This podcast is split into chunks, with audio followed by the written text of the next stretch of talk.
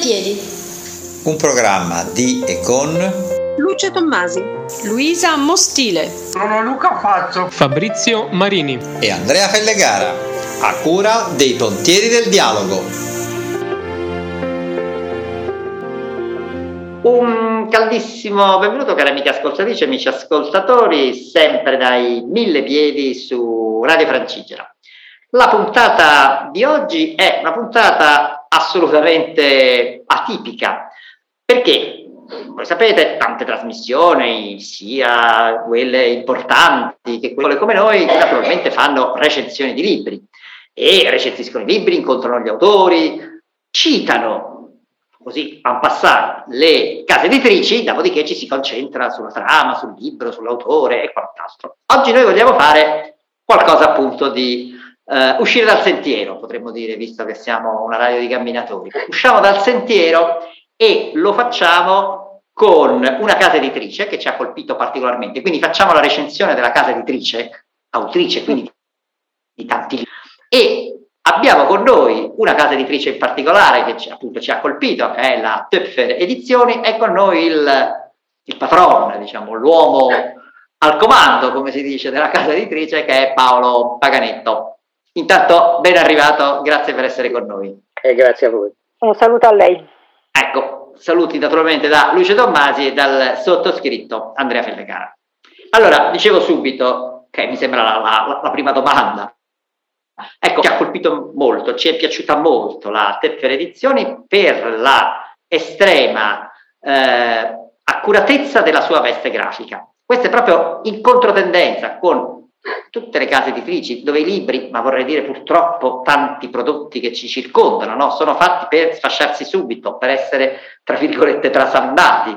Siamo circondati da oggetti, no? Così si possono cambiare in continuazione e con questa specie di frenesia del consumo. Ecco, chi naturalmente ama la vita un po' più lenta, ama i cammini, è anche interessato a conservare le cose che ha, a custodirle esattamente come i sentieri. E quindi avere una casa editrice che cura molto la veste, cura molto la tipologia di carta, quindi ha a cuore il prodotto, ma vorrei dire soprattutto il lettore, poi quello che ne usufruisce, perché se io ho un libro che dopo che l'ho letto due volte è tutto a pezzi, lo devo ricomprare, se mai volessi leggerlo la terza perché è ingestibile, non mi dà soddisfazione. Allora, la prima domanda che io faccio a Paganetto è: ma come si fa a fare una casa editrice così in controtendenza? Ma dunque, innanzitutto bisogna dire una cosa: Töpffer è un marchio dei tre che compongono la casa editrice nel suo complesso. Gli altri due marchi sono uno che si chiama appunto Oltre Edizioni, l'altro Gamma Edizioni, che si occupano però di saggistica e anche un po' di narrativa, di poesia, eccetera. Però, essendo una piccola casa editrice, noi abbiamo sempre avuto il problema di confrontarci con i grandi, perché se noi vogliamo andare in libreria in qualche modo dobbiamo confrontarci con le grandi case editrici. Per noi l'unico modo per confrontarci con loro è quello di fare dei libri di altissima qualità, sia a livello di contenuti che a livello anche di veste grafica. Ecco da dove nasce il discorso di Töpffer, proprio per toglierci un attimo dalla mischia, no? Soprattutto quella della narrativa, che ormai tutti i giorni escono un numero spropositato di libri e poi tutti si perdono, no? Noi dovevamo uscire assolutamente, e quindi ci siamo inventati questo marchio Töpffer, no? Che è nato esclusivamente per la letteratura illustrata. Quindi una letteratura mista fatta sia di testi letterari, ma anche di fotografie, di quadri, no? Di stampe.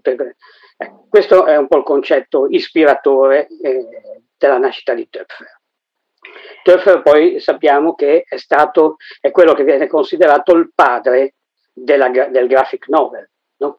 Perché era un insegnante svizzero, vissuto a cavallo tra 700 e 800, che come metodo di insegnamento ai suoi studenti utilizzava appunto la rappresentazione grafica di ciò che diceva, e di lì ha inventato, diciamo, è stato il padre del graphic novel, no?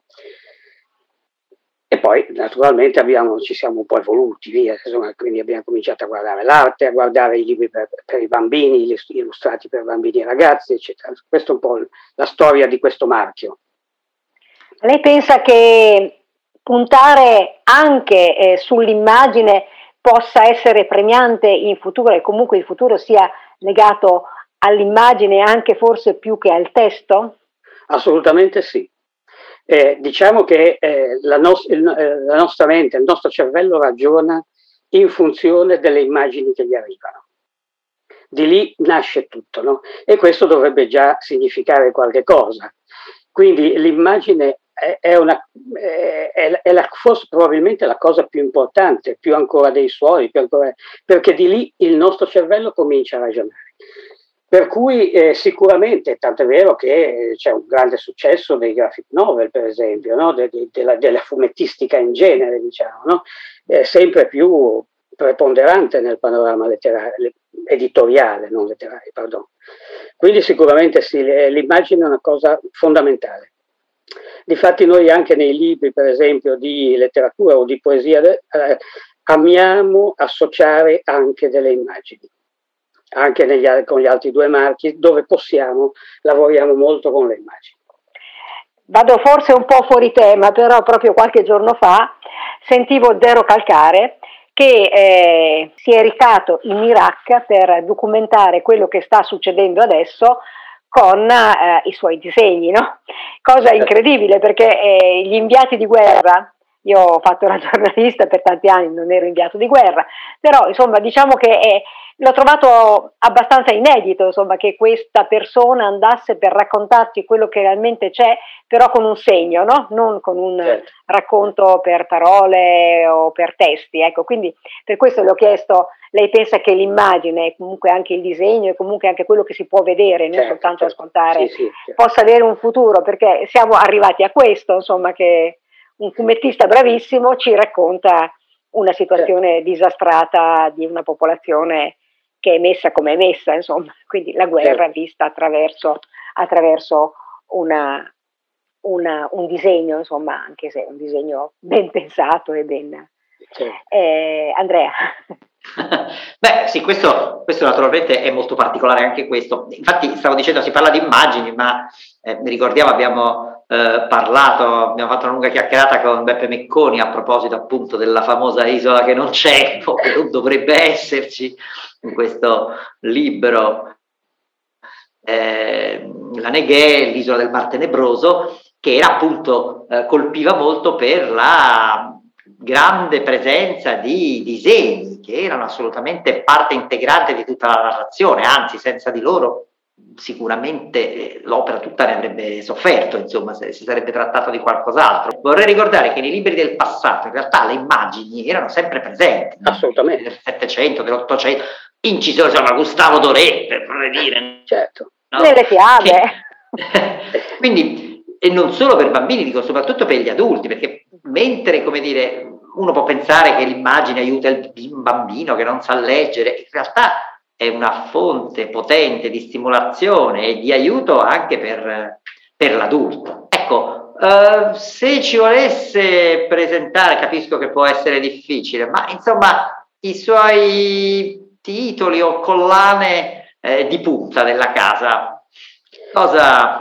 Ma allora, di Töpffer solamente? Parliamo. Beh, di Töpffer, no, vabbè, perché anche delle altre case editrici, sì, che immagino poi non differentemente da Töpffer la stessa idea, insomma. Certo, assolutamente sì.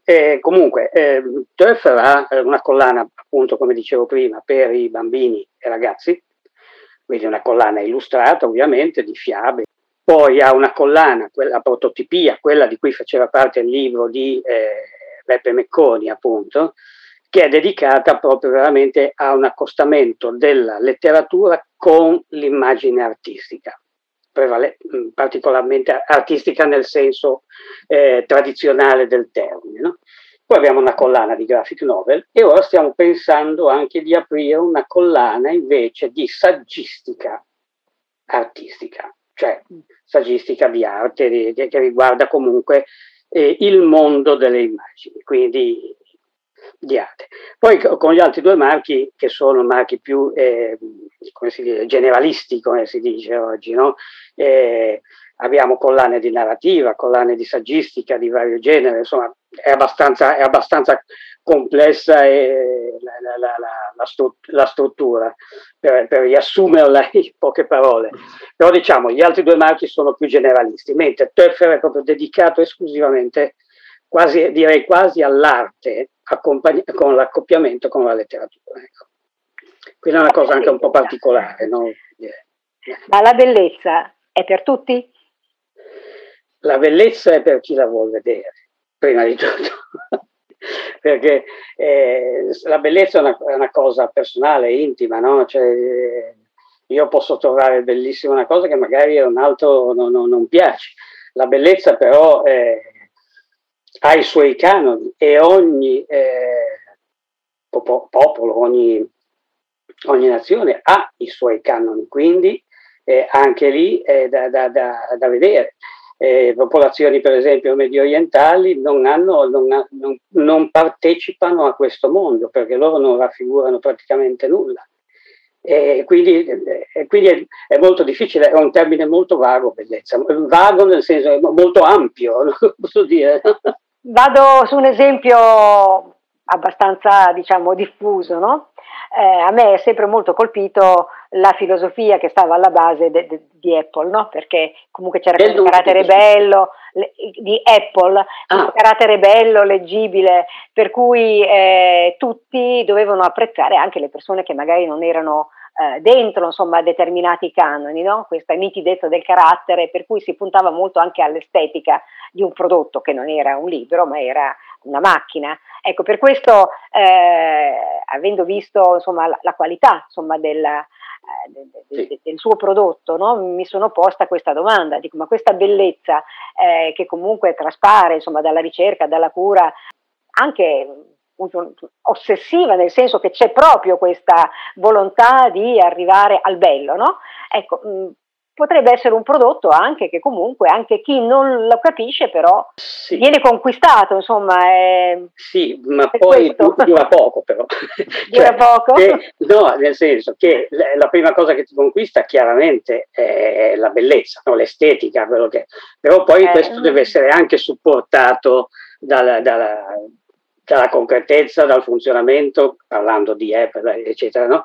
E cose che magari troviamo sul mercato, dei prodotti bellissimi, che però poi quando ti ci vedi lì non riesci, non ti servono, insomma, no? Quindi anche lì la bellezza sì, è una componente, ma deve essere assolutamente supportata dalla qualità e dal funzionamento, no? Vale anche per altrimenti decade anche la bellezza, no? La bellezza diventa una cosa bella ma inutile, quindi.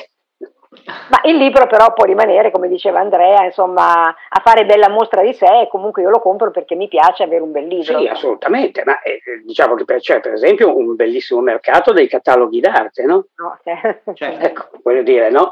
Quello è una cosa che uno mette lì, io ce l'ho nella mia libreria, no? Ogni tanto me li vado a guardare perché mi piace, eccetera, però poi diciamo che sono più per amatori veramente, no? Invece noi vorremmo riuscire a far leggere queste cose anche di un certo livello. Per esempio abbiamo pubblicato un libro proprio d'arte, il Don Chisciotte, con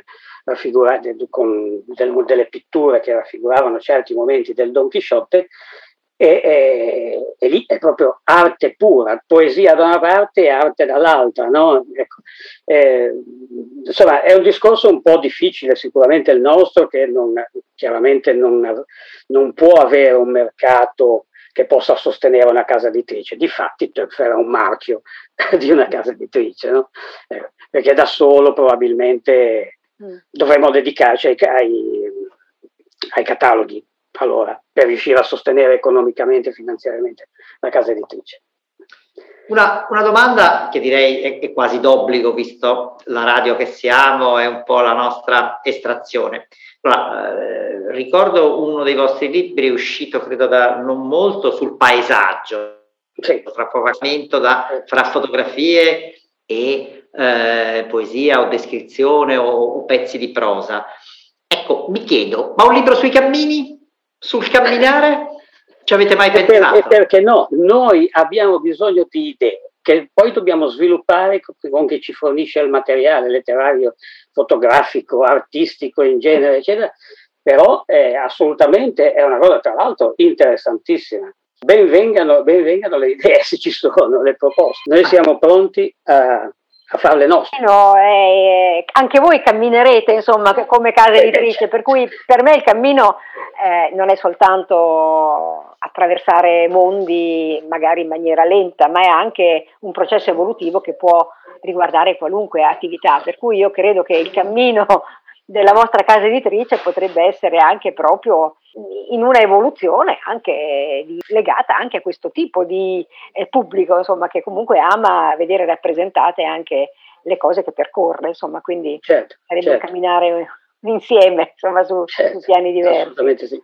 Ma per esempio adesso noi abbiamo in programma e probabilmente riusciremo a pubblicarla l'anno prossimo, a proposito di cammini, no? L'ennesima, e dico ennesima perché ne sono uscite già 1 miliardo, no? Ma come tutti quelli che le fanno uscire dicono la nostra è più bella, è più nuova, dice qualcosa di nuovo, e beh, no, insomma si vive anche di queste cose, no? E sarà una sorta di guida per il Cammino di Santiago. Quindi a proposito dei cammini, però uscirà in un'altra collana di un altro marchio. E sarà un Cammino di Santiago abbinato al cibo, a ciò che si mangia lungo il cammino, cioè quindi tutto un aspetto diverso, non è la guida del cammino per chi vuole andare a Santiago, cosa si deve fare per andarci, è una cosa un po' diversa, insomma. È importante il cibo per i camminatori comunque, anche perché fa parte della cultura del territorio, per cui insomma è un cammino. Certo. E questa guida sarà corredata da disegni, perché allora sono già 3 anni che questo gruppo di persone che sta mettendo in piedi questa guida fa il Cammino di Santiago, no? Lo fa a tappe, sono state 3 tappe, perché devono studiare il posto per poi mettere in piedi questa guida, e al loro seguito c'è un artista che disegna. Bello. Poi andiamo sempre, no?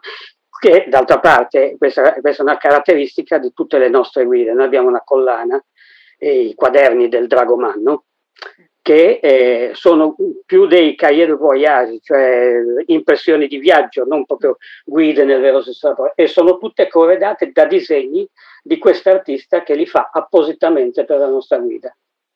Quindi, a bottega praticamente. Sì, certo. Io ho lavorato tantissimi anni fa per una galleria d'arte di Modena, non faccio il nome, che faceva libri d'arte, probabilmente lei l'ha anche conosciuta, ma molto molto belli, anche molto molto grandi ed erano, credo di averne ancora qualcuno, e mi faceva un grandissimo effetto, insomma, perché comunque la bella cosa, il bel libro con l'artista di bottega che ricerca per te e dipinge per te e disegna per te, penso che sia un concetto da recuperare, no? Perché è l'unico modo che si ha per, cioè, fidelizzare una firma, un nome di cui tu poi disponi, di cui puoi disporre, in quanto hai in mano tutto quello, o la maggior parte di quello che lui fa, ed è il criterio che utilizzano le gallerie d'arte, no? Insomma, faccio magazzino, perché poi comunque in qualche modo posso poi anche gestire questo mercato, insomma, perché poi quando si va su questi livelli è chiaro che diventa un discorso anche più amatoriale, no? Però io credo che, come in casa uno si mette un'opera d'arte o anche un oggetto di design, insomma, di arredamento, ma la bellezza è importante, perché comunque nutre. Io credo, assolutamente per questi libri nutrienti e farò il tifo per questi. E diciamo che è il nostro intento. Ne comprerò uno di meno Però ogni volta che lo guarderò sarò contenta di avere fatto questo piccolo investimento, insomma.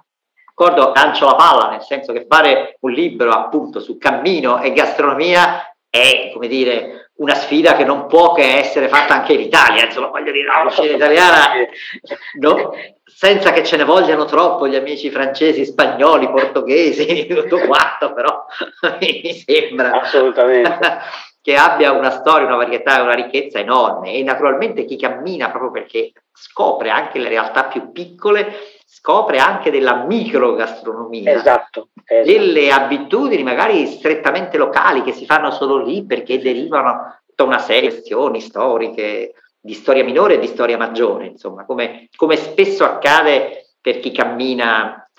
D'altronde poi vorrei ricordare che i grandissimi scrittori, basta pensare a Goethe soprattutto, lui scriveva ovviamente, ma dipingeva, faceva sempre schizzi in tutti i suoi viaggi, insomma, era sempre, anzi rischiò una volta anche di finire molto male, perché arrivato sul Lago di Garda decise di fare uno schizzo e purtroppo non si accorse che stava facendo lo schizzo invece di una guarnigione militare, una cassaforte di una caserma militare, e lo acchiapparono, lo arrestarono, insomma lo consideravano una spia, e quindi, come dire, rischiò di interrompere la sua carriera prestissimo, perché era all'inizio del famoso viaggio in Italia, insomma, perché era a Garda e insomma, se no non l'avremmo mai conosciuto, né il viaggio in Italia né tutto il resto. Esatto.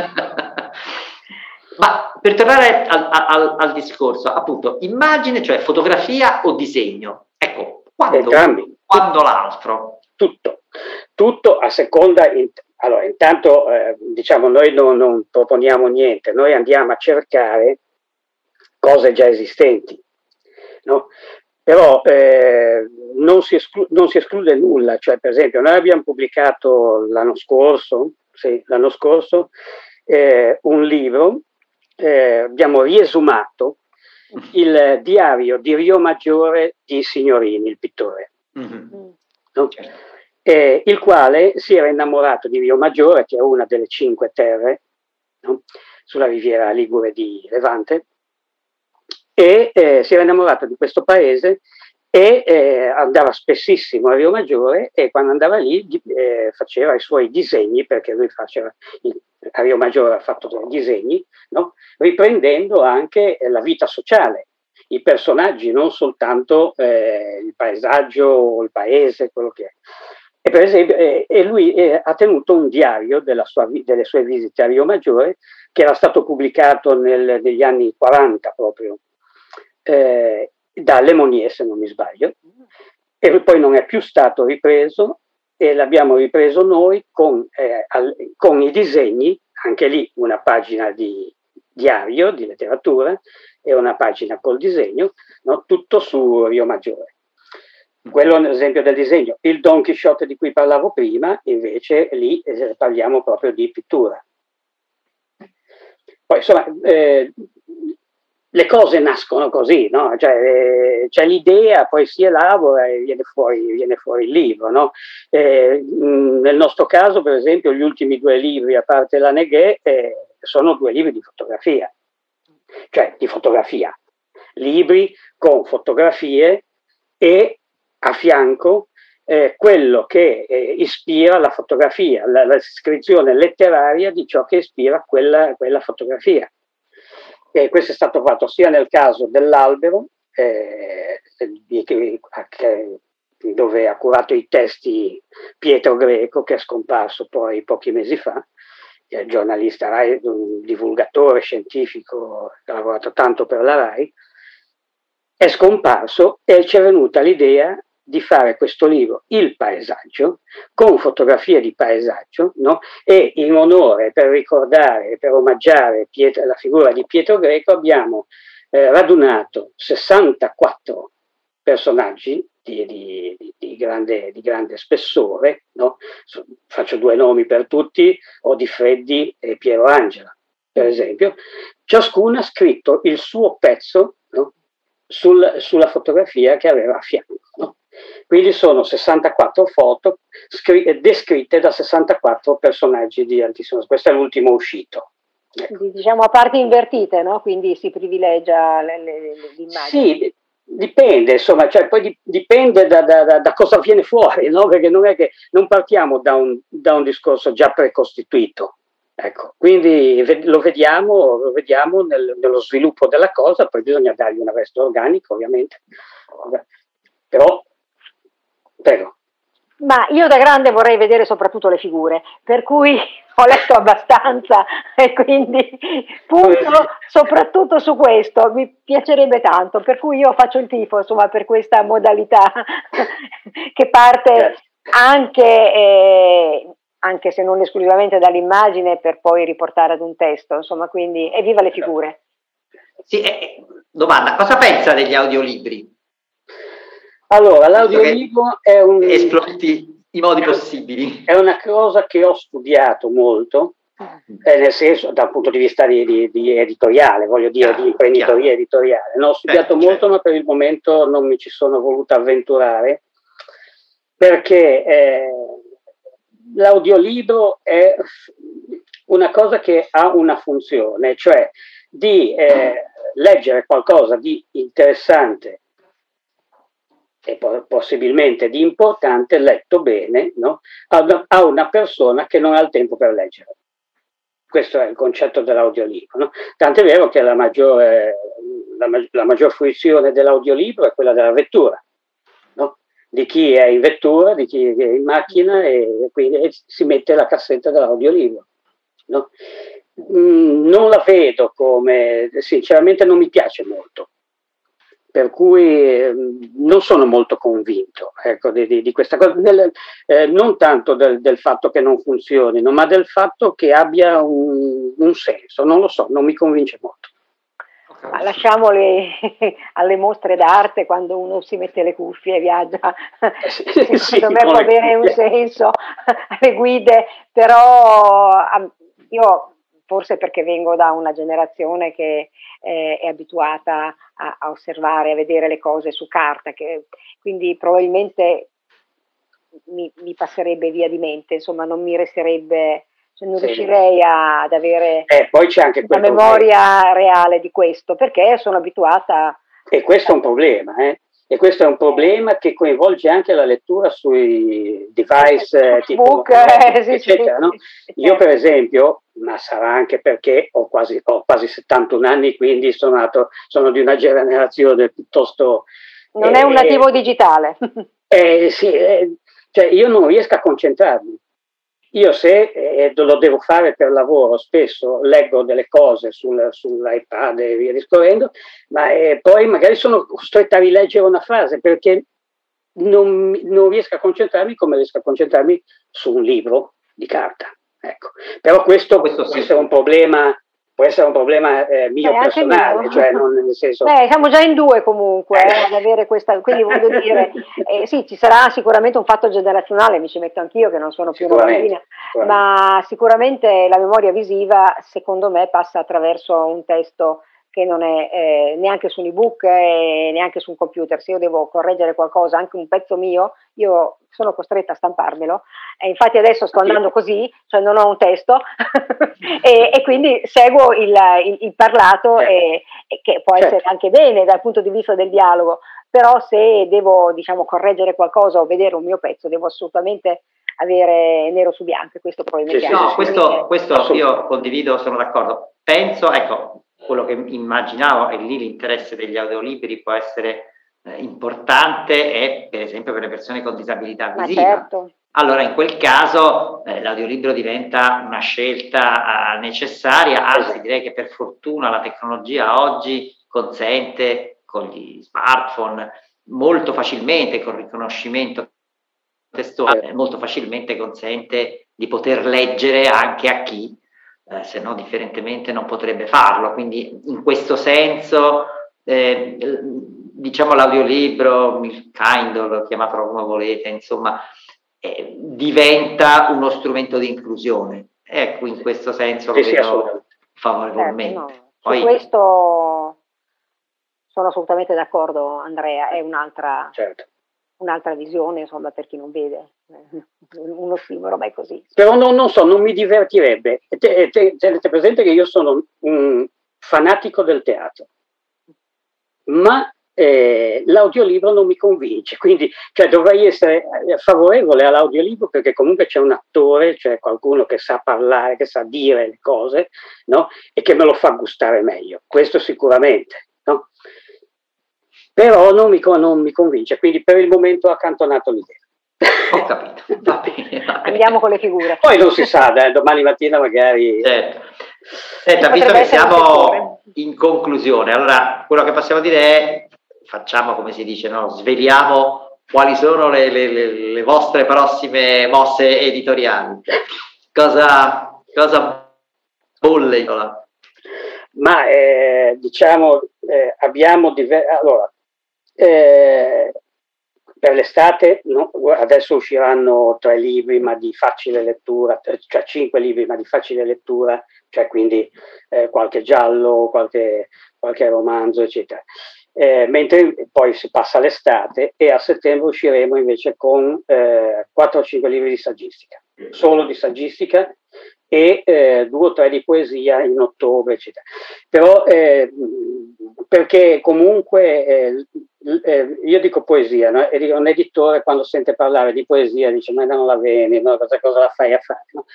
Ma non può esistere una casa editrice senza una collana di poesia. Non può esistere, cioè, la collana di poesia è una cosa che connota la casa editrice, no? Quindi noi ci ostiniamo a pubblicare un po' di poesia, la andiamo a scegliere col lanternino, come diciamo noi in Liguria, non so se è d'uso anche da voi, sì, scegliamo col lanternino, ma... Allora, intanto grazie mille per la gentile partecipazione. Le abbiamo estorto comunque una promessa di fare un libro sui cammini italiani, va bene, non solo su quelli internazionali.